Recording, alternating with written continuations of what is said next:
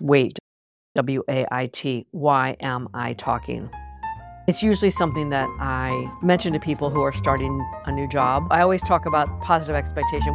When you're hired for a job, they have positive expectations. So I think people show up to new jobs and they feel like they have to prove that, they, that they're going to contribute. And I encourage them to think that's already been decided, and that's the thought and the expectation people have about them. And they should be in learning mode. So WAIT is a great acronym to remember. Why am I talking? Yesterday, I was in a situation where I just I wanted to blow off some steam. It was a charged situation, and I wanted to send a text about someone in the room. And I thought to myself, like, what value am I adding by saying something negative about a caregiver in this case? Yeah, is she my favorite person? No. Is she the best person for the job today? Yes. So why would I say something negative? And it it made me think about this conversation that I've had recently with two of my friends, my best friend Marion and a very good friend Dina.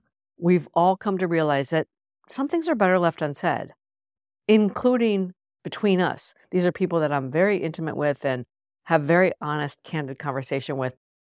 We have those relationships where we have permission to just be really honest and to speak what's on our mind.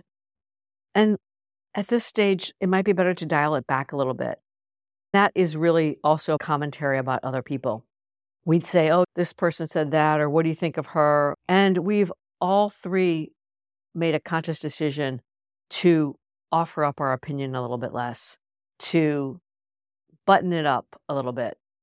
It's almost like, what value does it add making a negative observation or asking somebody's opinion, which is basically inviting them to say something negative about a third party? It's like, yeah, we don't really need to do that anymore.